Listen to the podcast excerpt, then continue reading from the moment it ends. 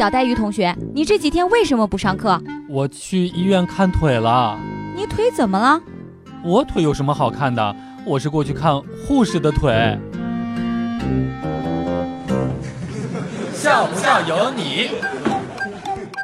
寝室当中的臭脚老二昨天晚上踩了我的枕头一脚，我一整个晚上做的梦都是在厕所当中挣扎。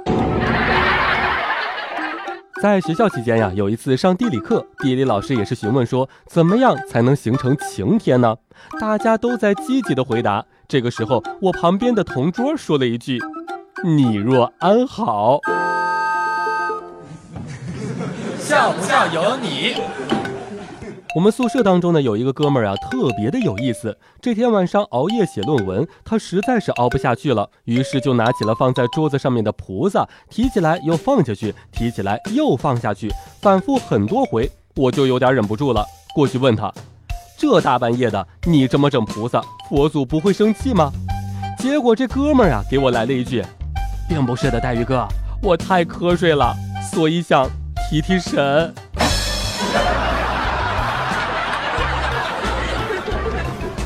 阿联酋王子呢，前两天也是给带鱼哥说道：残阳和奶瓶在食堂当中吃饭，奶瓶咬到了舌头，疼得大叫。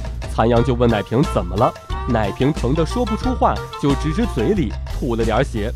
这时候呢，残阳大叫：大家都别吃了，饭里有毒！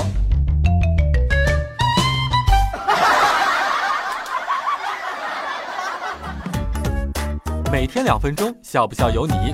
你要是不笑，我就不跟你玩了。